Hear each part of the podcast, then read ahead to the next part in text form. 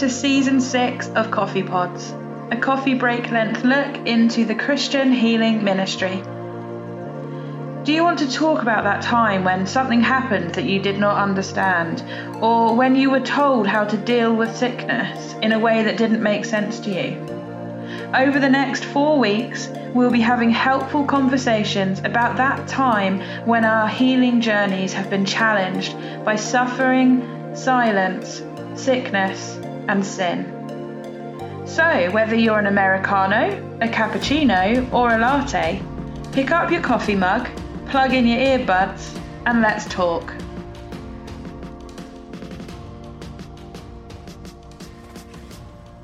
So, today in our series called Let's Talk About When, we're looking at Let's Talk About When Silence Reigns. So, Wes, Jesus says, Ask and it shall be given you. But I guess we have all had moments when we've done just that.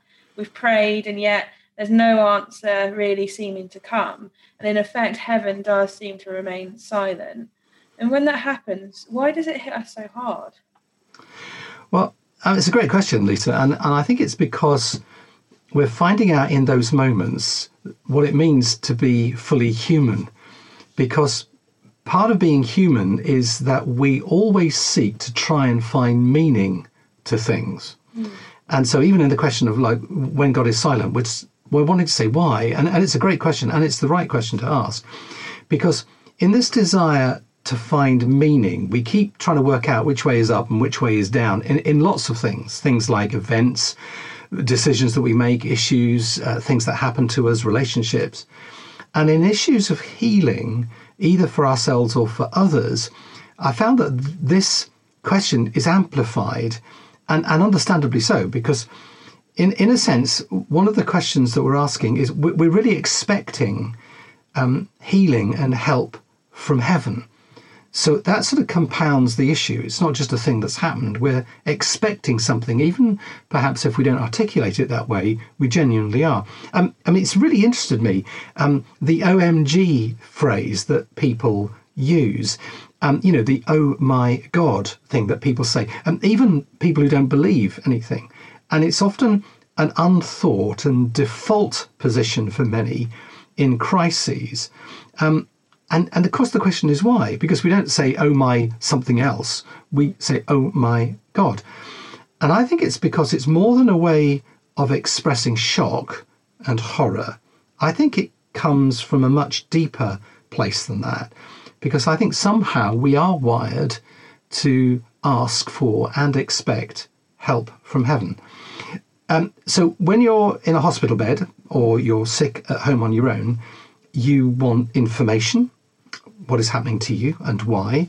You want to know why has this taken place, what's caused it, and ultimately you want to know is somebody else going to come and fix it for you. Um, you lack control when you feel that all you can do is feel that things aren't right, but you have no power to make any change. You feel helpless and isolated.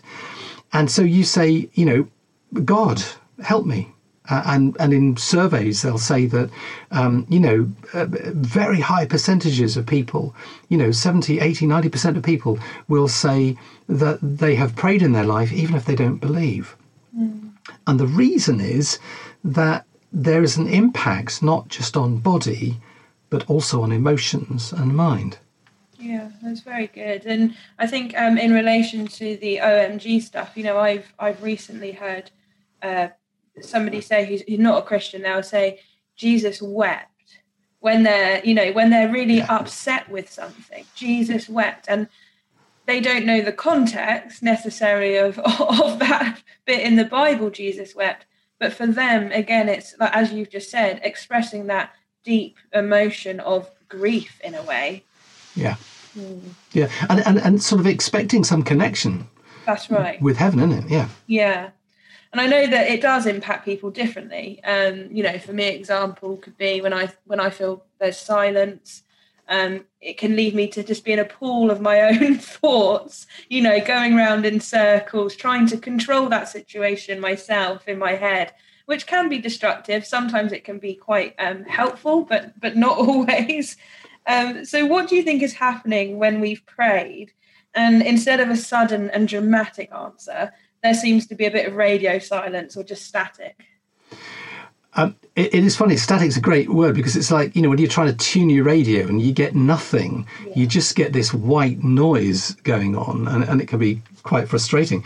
Um, in fact, it actually happened to me at the end of last year during a five day stay at the Hotel NHS, um, which maybe I'll tell you about um, later on uh, before we finish today. Mm, so it's interesting. It's not just a theory for you, but something you've personally experienced. Yeah, and actually, it made me um, rethink a little bit about the healing ministry from the perspective of somebody needing prayer as opposed to the person always doing the praying. And so it was, it was quite a, a, a learning curve for me. Absolutely, yeah. You must have prayed in those moments. Um, we'll come back to that before the end. Um, but what do you think is happening in those moments? Well, when God appears silent, I've worked out that a number of things might be at play. And, and for lots of these moments in our lives, we are, um, as Paul says, we're looking through a glass darkly. We're trying to see something that we can't quite grasp hold of. And I love the record of Elijah in James chapter 5, verse 17. It, it says that, J, uh, that um, Elijah was a human being as we are. He prayed earnestly that it would not rain, and it did not rain on the land for three and a half years. Again he prayed, and the heavens gave rain, and the earth produced its crops. So I, I love that because here is a great success. Here's a model for all us prayers, a man like us. However, if you go to 1 Kings 19, um, it says just after the story of Mount Carmel and this incredible success that James refers to, and then Jezebel threatens his life, and Elijah runs, and it says this Elijah was afraid for his life. He came to Beersheba in Judah. He left his servant there. While he went a day's journey in the wilderness, he came to a broom bush, sat under it, and prayed, okay, hey, that he might die. I've had enough, Lord, he said. Take my life. I'm no better than my um, ancestors. And then he lay down under the bush and fell asleep. And it, goes on to say that at once an angel touched him and said, Get up and eat. A little later in the story, Elijah's in the cave and he spends a night there, and the word of the Lord comes to him. This is 1 Kings 19, verse 9 and 10. And it says, Elijah, what are you doing here? And Elijah replies, I've been very zealous for the Lord God Almighty. The Israelites have rejected your covenant, torn down your altars, put your prophets to death with the sword. I am the only one left, and now they are trying to kill me too. And actually, in this, you know, Elijah genuinely was a man just like us. I mean, James is right. I know he's talking about the prayer thing in, in his, but actually, the rest of the story, he really is just like us because he goes from great trust to great trauma, just like us. But God was still present with him, just like us. So he experiences depression, he experiences doubt, he imagines the worst. In fact, I don't know about you, but he then reinterprets the past. Yeah. Um, he says, you know, um, they're trying to kill me. They've torn down your altars. And, and that's the history. But actually, the truth is, he's not the only one left. And the truth is that it's only Jezebel who's trying to kill him, not Israel who's trying to kill him. But suddenly he's reinvented the whole story, which is what we do when we hit those moments of silence. I don't know about you, but I can rewrite the entire script of my whole life when you hit those moments. But of course, God is still with him. And, and Elijah is just feeling what it this is what it feels like. It's not necessarily necessarily saying that's actually the truth. But again, I, I've understood that. You know, what was happening to me wasn't the way I imagined it. It wasn't necessarily the truth. But in the dark, you make up bigger stories. However, he's not out of God's reach, and funnily enough, he's not out of God's sight mm. either. Yeah, it's it's interesting because you can when you were just reading those passages, you could almost find yourself instantly in that. You could just relate to it straight away. yeah, yeah, yeah. Um, but back back to the story. What does God do with him and, and with us? Well, it's interesting that that God doesn't do to Elijah what we would naturally think he ought to do. You know, so he doesn't rush in with angels. He doesn't send a counselling team or a prayer team in. He doesn't get the ministry team. He doesn't get a worship band. He doesn't organise a meeting for him. Um, the, the first thing he, he does is he lets Elijah become physically stable. So Elijah hasn't had food or drink, and, and God provides that for him. Um, God doesn't initially ask or give information to Elijah because Elijah's not in the right place for that. So God says nothing. And when he does speak, he gives God he gives Elijah questions rather than answers, and that really interested me because God doesn't initially give him the intellectual um, result of what you know Elijah would like to have. He gets him first of all to reflect on the process of how he got there, which which I've found many Christians don't necessarily do.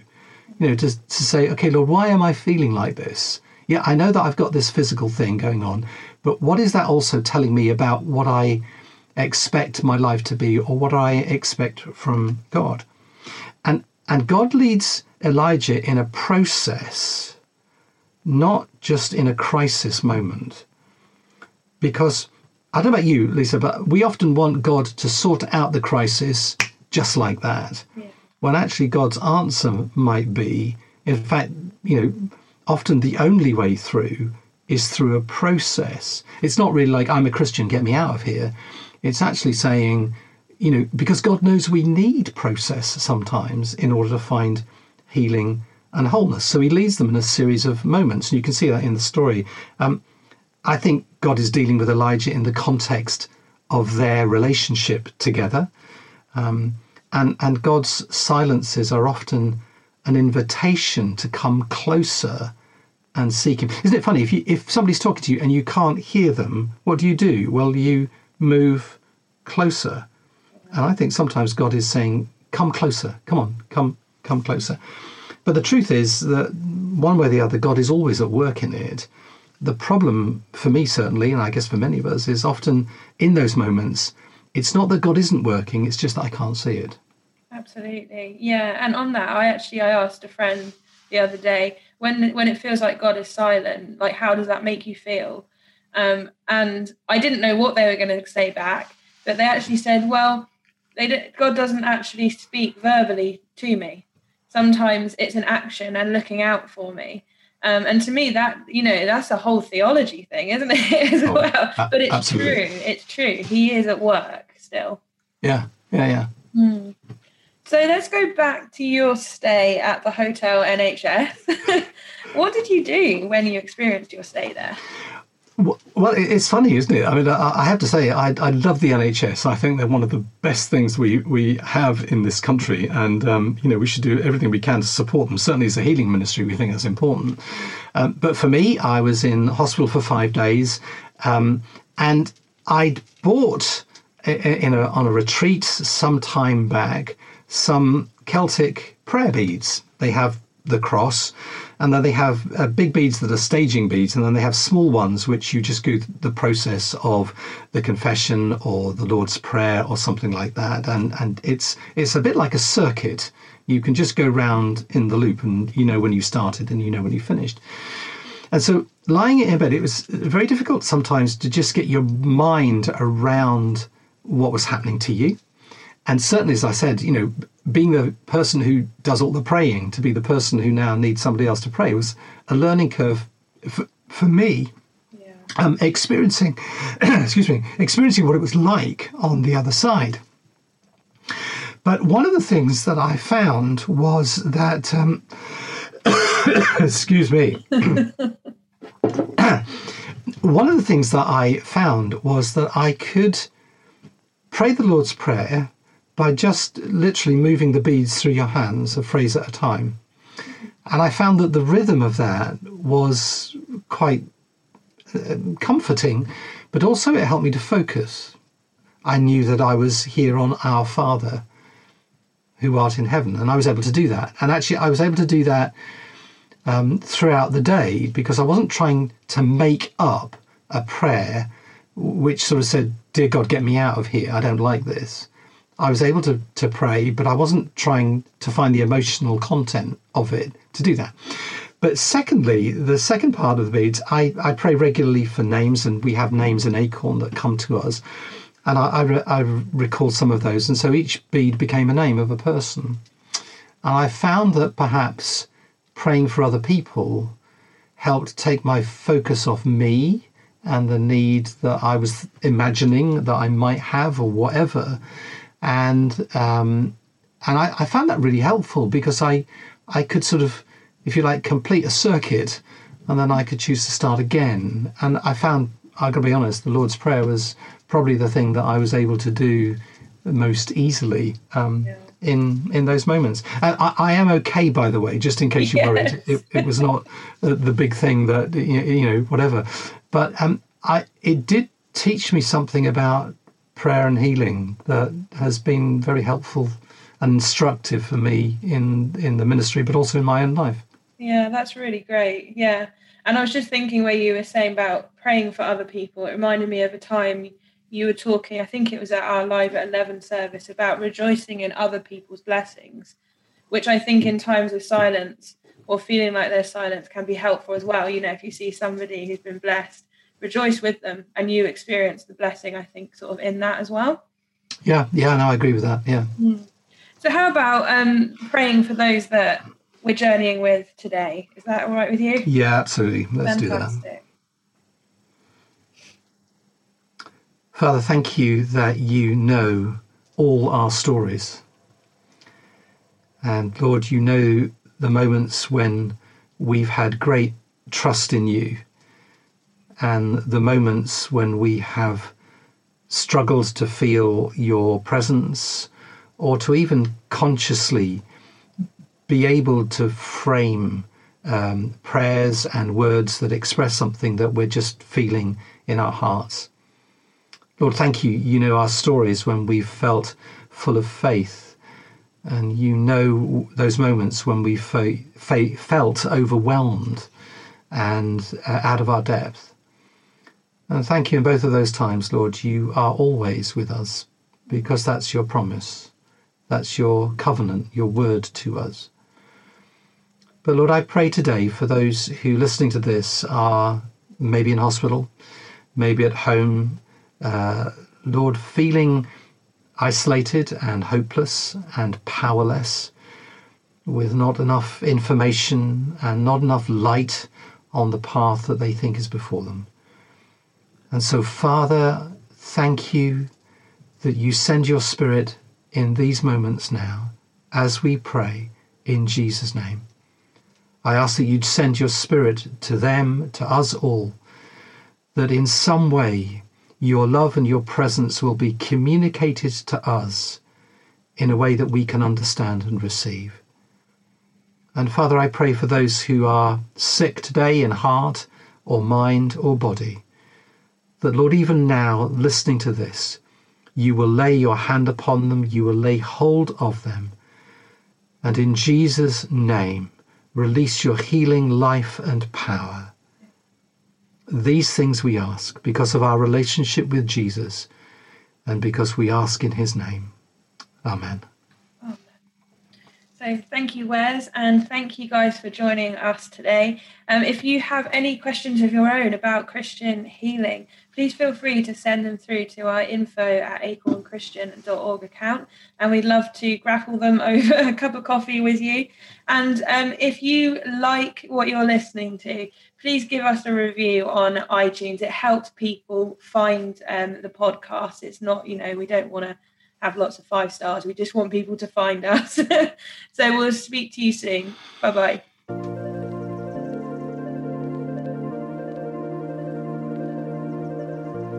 Thank you for listening to Coffee Pods. We hope that you have found today's episode helpful and inspiring. If you have a question of your own about Christian healing, send it to info at acornchristian.org and we'll respond. For more information about Acorn, our events, and how to support our work, check out www.acornchristian.org. See you next time.